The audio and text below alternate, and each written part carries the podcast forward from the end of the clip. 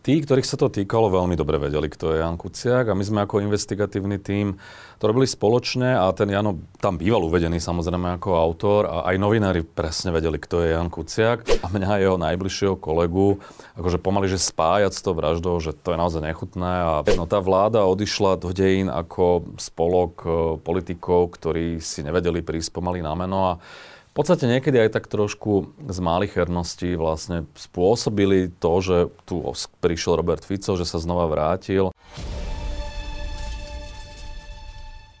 Prečítaj si tisíce exkluzívnych článkov, získaj skvelé benefity a podpor správy, na ktorých záleží. Staň sa členom Startida Premium klubu ešte dnes. Našim dnešným hostom je investigatívny novinár, spisovateľ a komentátor Marek Vagovič. Dobrý deň, vítajte. Ďakujem za pozvanie. Pán Vagovič, vy ste robili šéfa a editora Janovi Kuciakovi. Spomeniete si na ňo ešte niekedy? Alebo je to už tak dávno, že žijete si proste svoj život a... Tak v týchto dňoch samozrejme o dosť viac ako inokedy a často sa aj zamýšľam nad tým, že uh, že aké by to bolo, keby tu ten Jano vlastne bol, že ako by vyzerala tá investigatíva. Vieme, ako vyzerala, keď, keď ešte žil, že bola viac taká dátová, že tí novinári aj viac spolupracovali, aj keď často škrípali zubami niektoré redakcie, nie vždy sa chcel každý deliť o informácie. Bolo to tak pri mnohých kauzách. My sme mali takú prvú veľkú spoluprácu na kauze Panama Papers, kde sme naprieč redakciami robili spolu niektoré veci a ten Jano tam nosil nejaké informácie, nejaké know-how a niektorí tí novinári to vnímali, robili si poznámky a, a potom v nejakej miere vyskladali z toho ten článok, boli na tom Janovi pomerne dosť aj závislí. A nie každý sa chcel deliť. Boli to také preteky konkurenčné a rozmýšľam, že ako by to bolo teraz, kedy sa viacerí novinári, médiá, každý sa tak nejak hrabe na vlastnom piesočku, čo je do istej miery pochopiteľné, sme konkurenčné médiá, ale ten jeho odkaz v tom zmysle, že, že spolupráca za spoločným cieľom, spoločným výsledkom, to už takmer neexistuje, len výnimočne robia dve konkurenčné redakcie spolu na nejakom projekte. Čiže nad týmto sa zamýšľam, že ako by to bolo, keby tu bol, že či by to vydržalo ešte nejaký čas, alebo by sa to prirodzene nejako rozlialo. Vy ste častokrát spomínali, že uh, on ani nechcel častokrát byť v tých článkoch citovaný, že teda on dodal tú zásadnú informáciu. Prečo to? Aj pre druhých v podstate. Tak, tak, to, tak, tak som to myslel. Áno.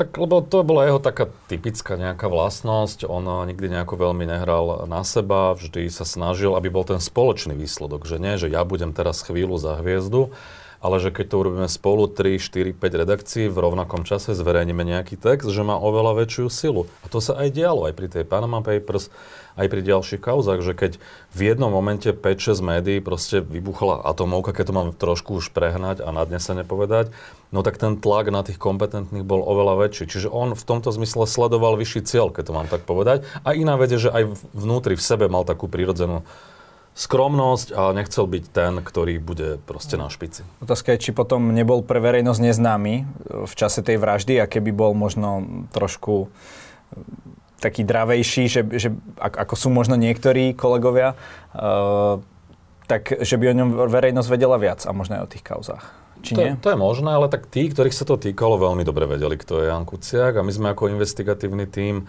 to robili spoločne a ten Jano tam býval uvedený samozrejme ako autor a aj novinári presne vedeli, kto je Jan Kuciak, len tak širšia verejnosť. No to bolo trošku aj tým, že tie sociálne siete boli v nejakom štádiu. On na nich nebol možno až taký aktívny, ako boli iní. Nerobil si tam nejaké veľmi self-promo, tie svoje články zazdielal niekedy ani to nie, že neprikladal tomu až takú váhu a vieme, že dnes je aj tá žurnalistika žiaľ aj do veľkej miery aj o tom, o tom obale, o tom Instagrame, o tých sociálnych sieťach a ako sa viete v podstate predať. A toto jemu nebolo úplne vlastné a aj preto možno nebol až taký známy pre širšiu verejnosť. Ja si myslím, že ono postupom času by sa do toho dostal aj on. Aj my sme ho tak trošku ako keby tlačili, snažili sa ho nejakým spôsobom zviditeľňovať, ale on napríklad nechcel veľmi chodiť ani na rozhovory. Keď ho aj volali novinári z iných médií, e, jednak aj, je to aj pr- trochu prirodzené, lebo praco, investigatívny novinár by mal pracovať trošku skrytejšie a tým, že on robil extra citlivé veci, tak nechcel sa až tak veľmi vystrkovať. U mňa to už bolo iné, ja už som bol, bol ako keby známejší a ja už by som sa neschoval, keď to mám tak povedať. My sme sa často aj dohodli, on mi povedal, že prosím ťa, ja tam nejdem, choď tam ty, povedz to za mňa, tak ja som často chodil aj za ňo po našej dohode a komunikoval som tie jeho kauzy, aby on mohol v kľude, v pokoji vlastne dokončovať tie veci. V akom stave je dnes investigatívna žurnalistika? Lebo ja keď si zoberiem tie najväčšie SA z tej éry, tak neviem, čomu sa momentálne venuje Adam Valček. Vieme, že Monika Todová skôr moderuje a robí publicistiku. Vy tiež už nerobíte investigatívu. Zuzana Petková je v mimovládkach. Takže mm, kto dnes zastrešuje, alebo aký je stav tej investigatívnej U mňa to tak prirodzene trošku odišlo s tým, že som odišiel vlastne z aktuality, kde som vedol ten investigatívny tím a v postoji také oddelenie zatiaľ neexistuje, ani sám som nič také zatiaľ nevybudoval, čiže to je také trošku prirodzené. Snažím sa viac analýzam venovať, robiť rozhovory, uh, písať knihy. Tie prvky investigatívy tam stále sú, ale áno, nie je to v tom ponímaní, ako to ste to pomenovali. Tak áno, Monika viac moderuje, Adam Valček sa z môjho pohľadu vybral takou zvláštnou cestou, sám niekedy nerozumiem prečo píše veci, ktoré píše a kladem si otázky, že, že čím to je, ale nechcem nad tým špekulovať. Každopádne s tým, čo on momentálne produkuje, ja nie som v zhode. A tým by som to asi aj uzavrel, túto tému. A Zuzana Petková, Zuzana Petková je v nadácii Zastavme korupciu. Ty a myslím si, že tam robí veľmi záslužnú prácu, mm-hmm. aj investigatívu, aj ten vedia vytvoriť aj tlak verejný, aj na vyšetrovanie tých kauz, aj na legislatívne zmeny a tak ďalej. Čiže ja si myslím, že ona ešte plus minus zostala v tom, čo robila aj predtým, len to robí inými prostriedkami. Ale, ale je pravda, že s výnimkou možno Martina Turčoka, ktorý robí takú tú dátovú, analytickú investigatívu, ako robil Jan Kuciak, tak tu dnes nie je veľa novinárov, ktorí by robili podobným štýlom, odhalovali kauzy, ako to robilo. Martin Turček je, je v aktualitách. V aktualitách a je, je to škoda. Je to do väčšej miery, je to vlastne o tom, že komu sa podarí získať akú informáciu z nejakého vyšetrovacieho spisu, z nejakého policajného uznesenia a prvý zverejniť niekedy aj možno len nejakú zaujímavosť a niekedy aj zásadnejšiu vec, ale vo väčšej miere je to postavené tá investigatíva na zdrojoch, na informátoroch znútra systému. To je čo, ako keby sme sa vrátili možno do nejakých 90 rokov. Trošku, čo akože ja neodsudzujem. Naopak, veď aj ja takto som aj fungoval a aj do isté miery stále fungujem. Ale menej sa podľa mňa pracuje s tými dátami, neviem čím to je. asi, ono to zase nie je úplne ľahké, treba povedať, že, že napríklad ten Jano Kuciak naozaj, že on vedel aj v tých zahraničných databázach a nie každý sa vie až tak orientovať v nejakých, ja neviem, cyperských, floridských, ja neviem, akých zdrojoch, aj treba aj ovládať aj jazyk a tak ďalej. Poznať tú legislatívu, spájať si to a je to pomerne náročné časovo. Vieme, že je rýchla doba, je tlak na rýchle výsledky, žiaden šéf nečaká mesiac, kým niečo zverejnite. Čiže je to aj, objekt, a to vtedy, je to aj objektívna to, a vtedy, vtedy čakal mesiac? Boli aj také veci, kde sme, na ktorých sme robili aj 3 týždne, aj mesiac. Áno, popri tom išli von nejaké možno menšie veci, ale talianská mafia, veď na tej robili Jan Kuciak 18 mesiacov. Jasné, že aj popri tom dával von nejaké veci, ale bola možno väčšia trpezlivosť e, a taký, že ten tlak nebol až taký, ale je pravda, že som tiež musel bojovať za to, že netlačte, neponáhľajme sa, bude to dobré a tak ďalej. A tá investigatíva je nákladná v tomto zmysle, hej, že robíte za mesačný plat a vyprodukujete dva články, no tak si Ktoré kladú... častokrát nie sú ani nejaké super bombastické. Ako kedy, ale tak si tí nadriadení kladú otázky, že, že či to je efektívne. A ja tomu akože nezazlievam to nikomu, je to logické.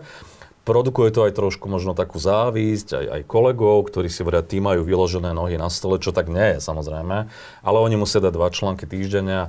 Nerobí to vždy dobrú krv, čiže tí investigatívci vždy museli trošku bojovať o to svoje slnko na no, svete. Dobre, a keď si zoberiete uh, aj tú spoločenskú situáciu, že sú že ľudia dnes takí, že vedia si nájsť veci v týchto zdrojoch, alebo naopak, že politici uh, tiež používajú viac tieto prvky, že to nie je v úvozovkách až také nutné? Čo nie je nutné? No, taká tá klasická investigatíva, keď vidíme, že sa vytráca.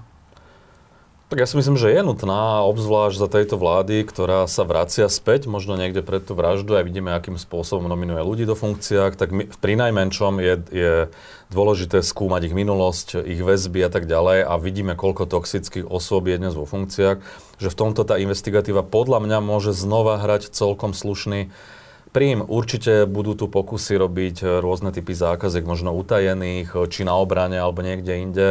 Budú rôzne tendre, budú sa rozdeľovať eurofondy a keďže vieme, že mnohí ministri majú nejaké obchodnícke pozadie, tak určite bude treba sledovať tie súťaže, obchodné registre, registre záložných práv.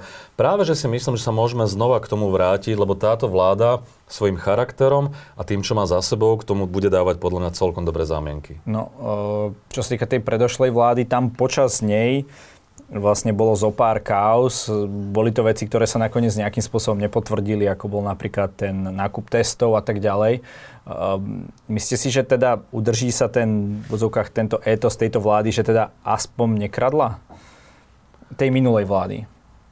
teda tých minulých vlád, lebo viem, že tam bol Matovič aj Heger. No tak uh, tú minulú vládu podľa mňa ľudia nehodnotia alebo je to také, tak veľmi... že, alebo je to také, že ešte sa nájde na nich uh, nejaké korupčné veci?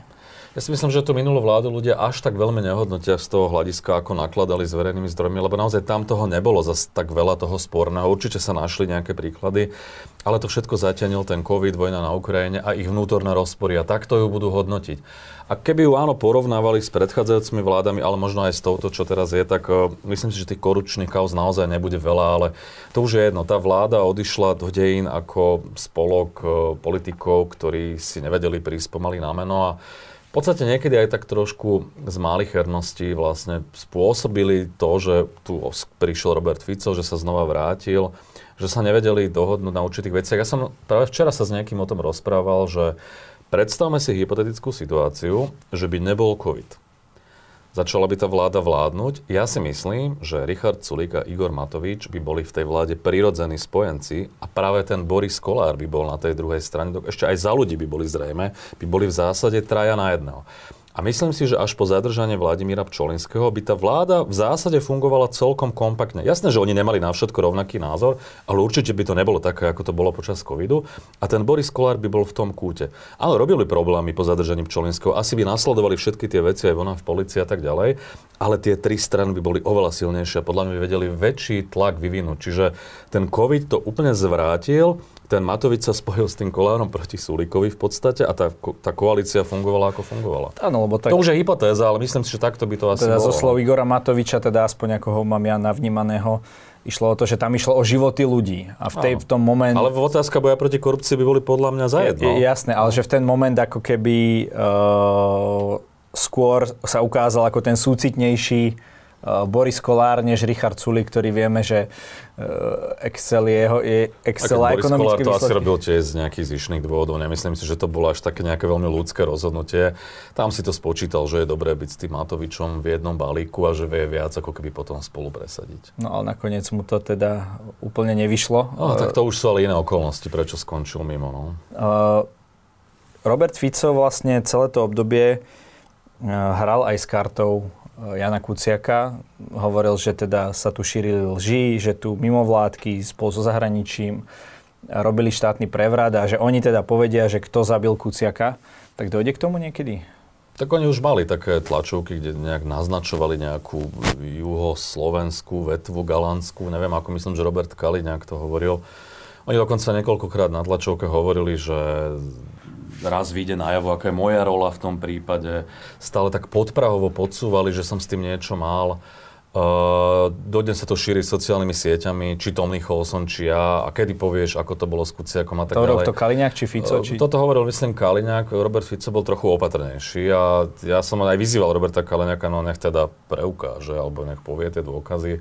A nakoniec povedal niečo také typická kľúčka jeho, že nevedel samozrejme už, už ako kam z konopy, tak povedal, že boli, boli nejaký, nejaká skupina nejakých podvodníkov, ktorí údajne komunikovali niečo o Janovi a to, tí mali mať ako keby, že motív ho zabiť, lebo on mal ísť po nejakých ich kšeftoch. Ja vôbec netuším, že o čo presne išlo.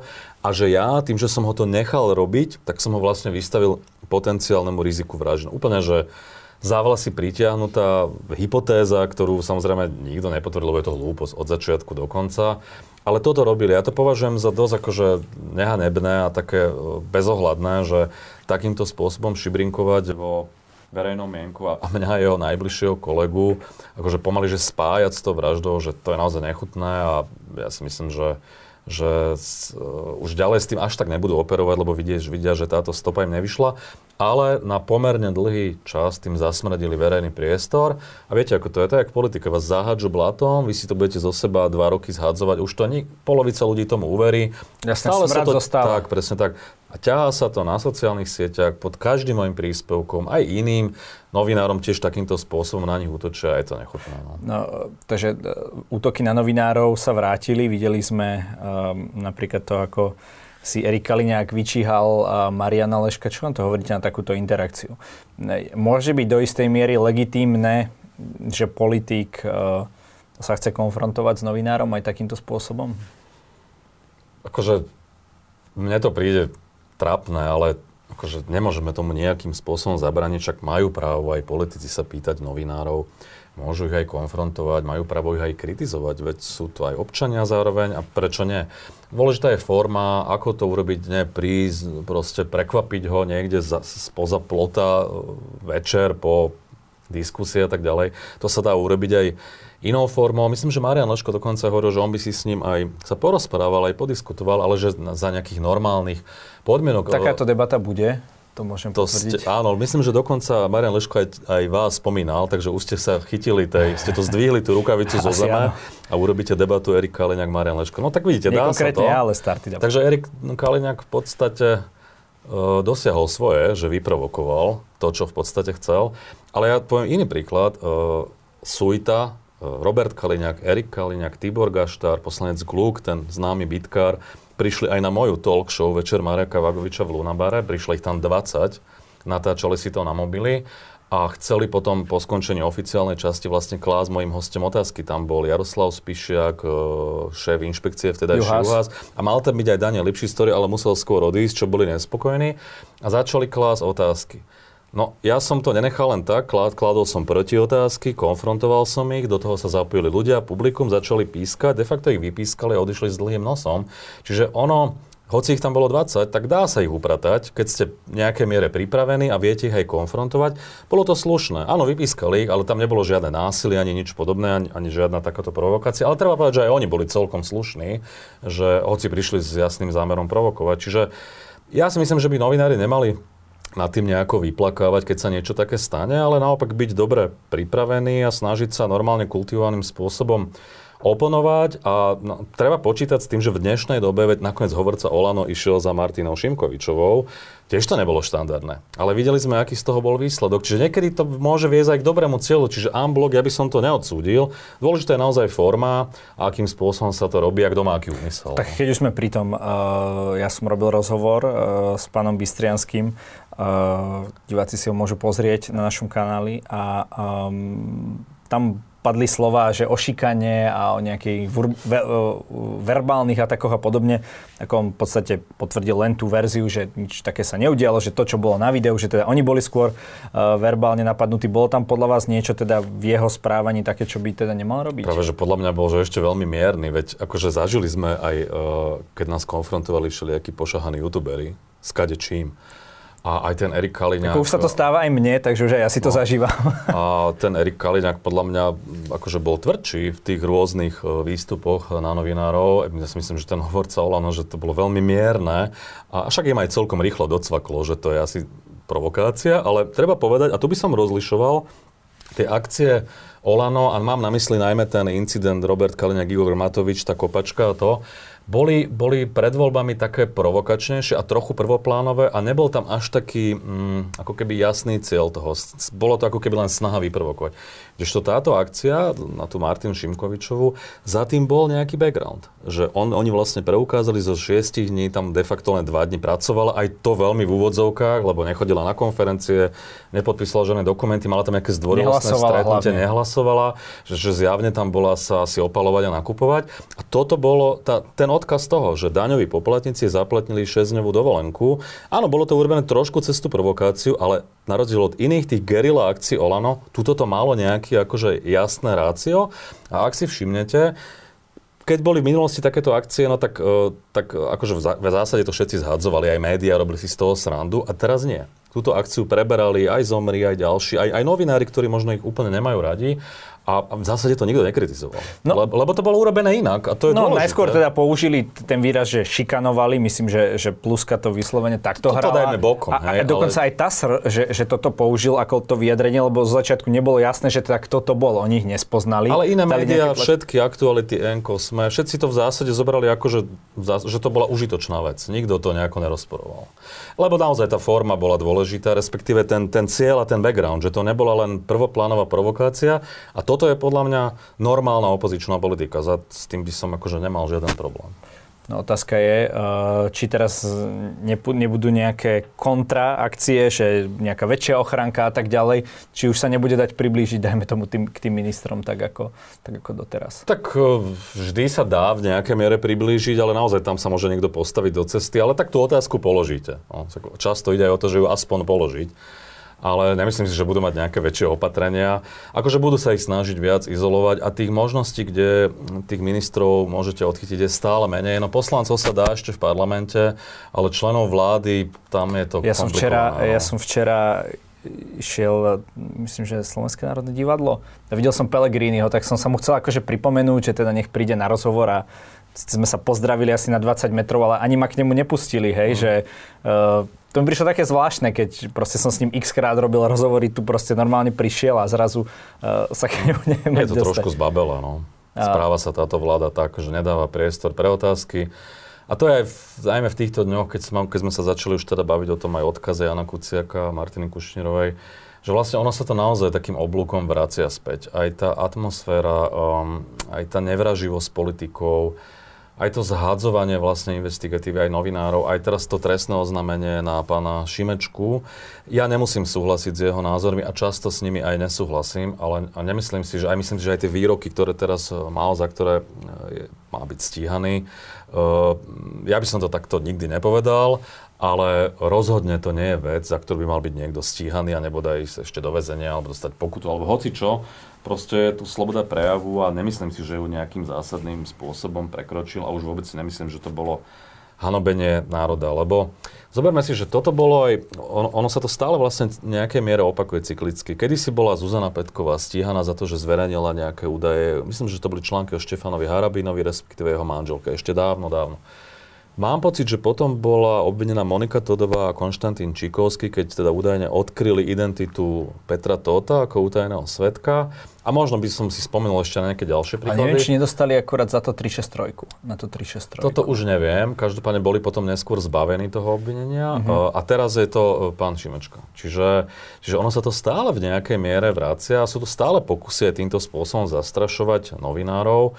No a vieme, že teda žiaľ v prípade toho Jana, ktorého zastrašoval Kočner, to teda viedlo až k vražde. A mám pocit, že tá taká tá studená vojna, ten chlad e, sa znova vracia späť a že sme niekde v tom roku 2017. No, ale je to teda z komentárov a analýz vyplýva, že možno, že ani, ani neočakávajú, teda ak majú aspoň minimálne právne vedomie, čo asi hádam v smere majú, uh, že neočakávajú, že toto nejakým spôsobom bude že to pôjde na súd, alebo tak, že mu proste bude uh, toto Ja dokázaná by som vina. to nevylúčoval za tejto vlády. Môže sa to stať. OK, a nejde, že im ide primárne ako keby o to, ten argument hovorím, že uká- dať ako keby mu terč na to, na, na to jeho telo. Že ukázať, že dobre, toto je, tento človek mohol spáchať takéto niečo, lebo vždy to... Oni to skôr vnímajú, že to je ich politický súper, lebo jeho syn Jasné, je... ale či sa nesnažia aj takýmto no. spôsobom proste už ostrakizovať tých ľudí, viete, že uh, ako keby uh, keď už uh, nemôže, dajme tomu, Marian Leško uh, v pohode odísť z diskusie, uh, tak Toto, možno... je šik, toto je šikana, podľa mňa, taká mierna šikana.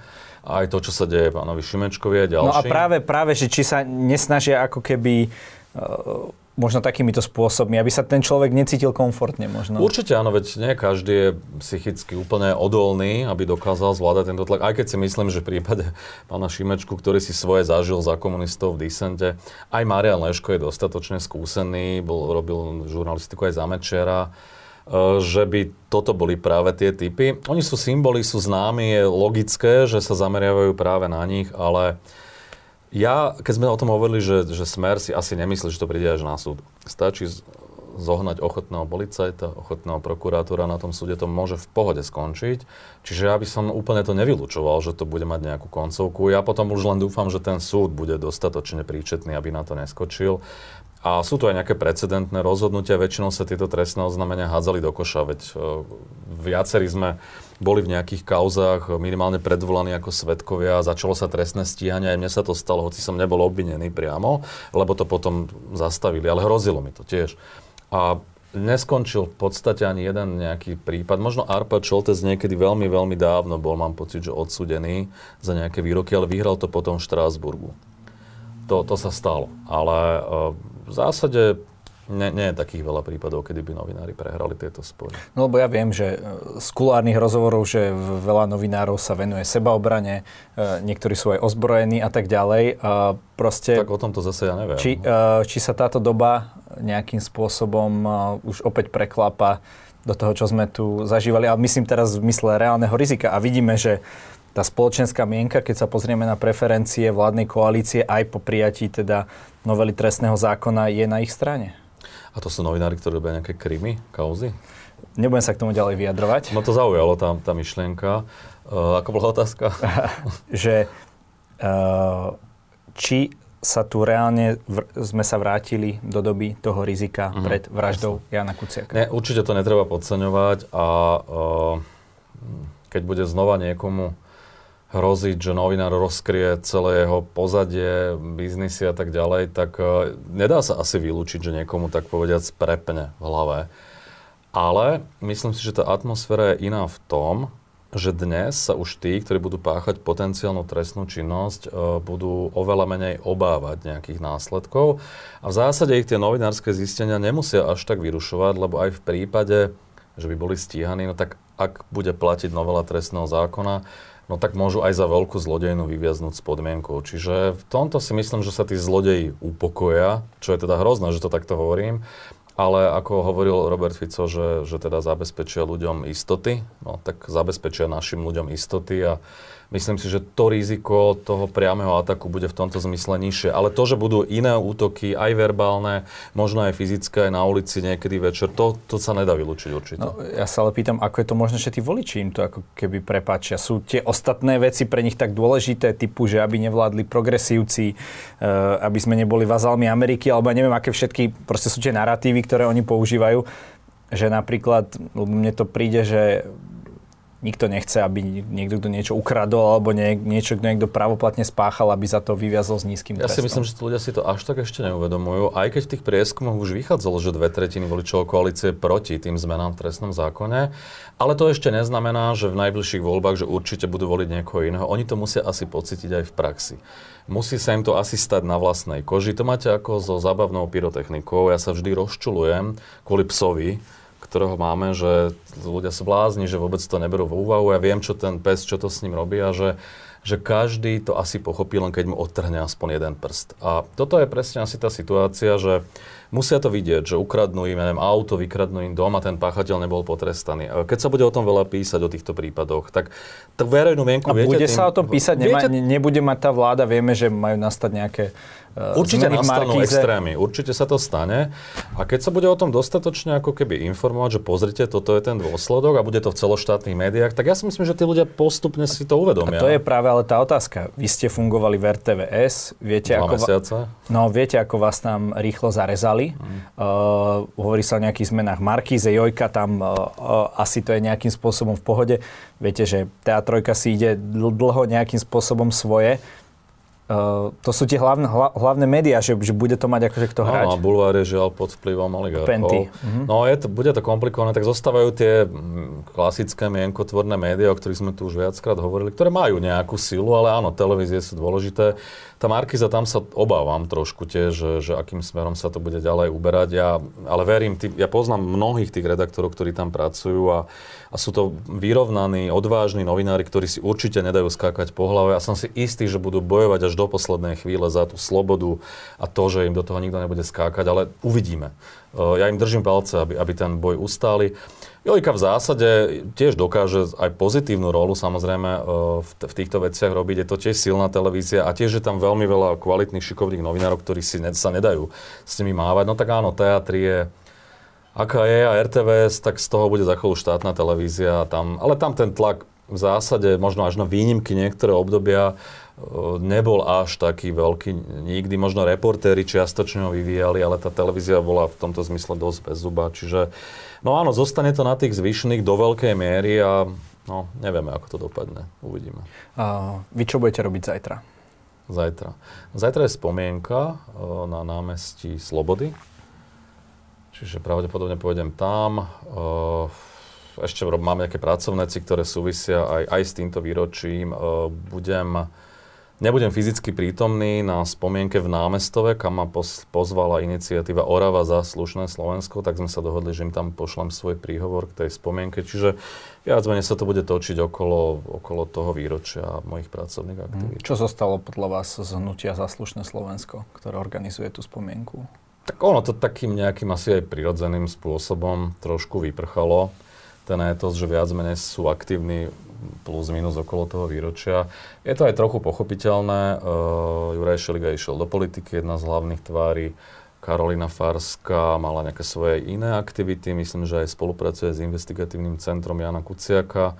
Ale tak je dobré, že si to pripomínajú samozrejme, len škoda, že, že už to nie je v takom meradle ako predtým a že sa to trošku rozplynulo. No.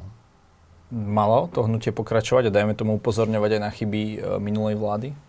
Asi áno, len ono je to, mm, to je na full time job, že to sa nedá robiť tak, že niekde z Tak ale oni mali nejaké tam. peniaze prípadne. Mali, ale ono zase organizovať tie meetingy nestojí 5 eur, čiže potrebovali by, a ono aj tým, že aj, aj ten Juraj odišiel Šeliga, tak uh, už ono možno to nebolo až také úplne kompaktné a asi tam boli aj nejaké názorové rozpory. Vieme, že tam boli nejaké členenia, odchádzali v nejakých fázach nejakí ľudia ešte po, aj po tej vražde, kedy sa nevedeli zhodnúť, že či nepritvrdiť, či povaliť vládu, nepovaliť, respektíve vyzývať ich na odchod, či, či ísť k predčasným voľbám, či blokovať dopravu, či generálny štrajk. Toto bolo množstvo otázok, ktoré ich v podstate rozdelilo a asi rozdeluje dnešnú opozíciu a tam sa to tak nejak prirodzene rozpadlo. Ale Nevadí, dobre, akože zase už nie je až také silné, ale zase ukázali ľudia, e, že sú ochotní prísť, keď sa demontuje demokracia, právny štát, aj vo veľkých počtoch e, na mítingy, čiže tá občianská spoločnosť žije a to je dobrý odkaz tej, tej vláde, že nie sme ako Maďarsku alebo niekde inde, že, že tí ľudia sú ochotní, prídu a vždy sa ozvú a nie sú pasívni, lebo to je len to najhoršie samozrejme. Hmm. A ako dopadne teda rozhodovanie Najvyššieho súdu, či, či vráti alebo potvrdí. Ústavného. Ústavné. Už je to na ústavnom? Či vráti? Uh, opäť vec na Je vraždu, myslel som, že sa bavíme o trestnom zákone. Uh-huh. neviem. Uh, dôležité je povedať, že tie promlčacie lehoty, ktoré teraz bude zavádzať tá novela trestného zákona, sa našťastie na tento prípad nesťahujú, lebo je to prípad ja myslím, 30 rokov, úkladnej nie? vraždy, 30 rokov. To je dôležité uh, zistenie. A No tak uvidíme, no akože ono tých nových dôkazov zase až tak veľa nepribudlo a ten Senát vieme, že rozhodol nakoniec 2 ku 1 v prospech Mariana Kočnera. Áno, je tam istý posun, myslím, že predtým to bolo 3-0. A je tam aj odlišné stanovisko jedného súdcu, ktoré je pomerne závažné. Ale ja sa obávam, že keď ten súd na dva alebo trikrát ho podržal, keď to mám tak ľudovo povedať, tak ja si nemyslím, že Senát v tomto zložení rozhodne ďalší krát inak. Čiže ja si myslím, že je na meste otázka výmeny toho Senátu, ale to už nie je moja starosť, to už na to sú tu iní. Ak chceme teda dosiahnuť spravodlivosť, a ja si myslím, že tie dôkazy, tak ako sú, tá logická reťaz tých nepriamých, čiastočne priamých, je dostatočne silná na to, aby bol odsudený aj Kočner ako objednávateľ, veď aký dôvod alebo motív mala Žužová. No aby sa mu zalíškala, no, alebo aby, aby ho vysekala z problémov. To je, to je málo. Akože ja si myslím, že tie dôkazy jednoznačne smerujú ku Kočnoru a dúfam, že to tak aj dopadne. Pán Vagovič, každý u nás má na záver priestor odkázať našim divákom to, čo sám chce. Nech sa vám páči. Určite nebuďte lahostajní, príďte aj zajtra v stredu si uctiť pamiatku Jana a Martina, či v Bratislave alebo aj v iných mestách, myslím, že ich je 32. A je to dôležité si to pripomínať a ukázať tej vláde, že, že naozaj je tu stále sila, ktorá stojí za aj slobodnou novinárčinou, demokraciou za právnym štátom. Ďakujem za rozhovor. Ďakujem za pozvanie.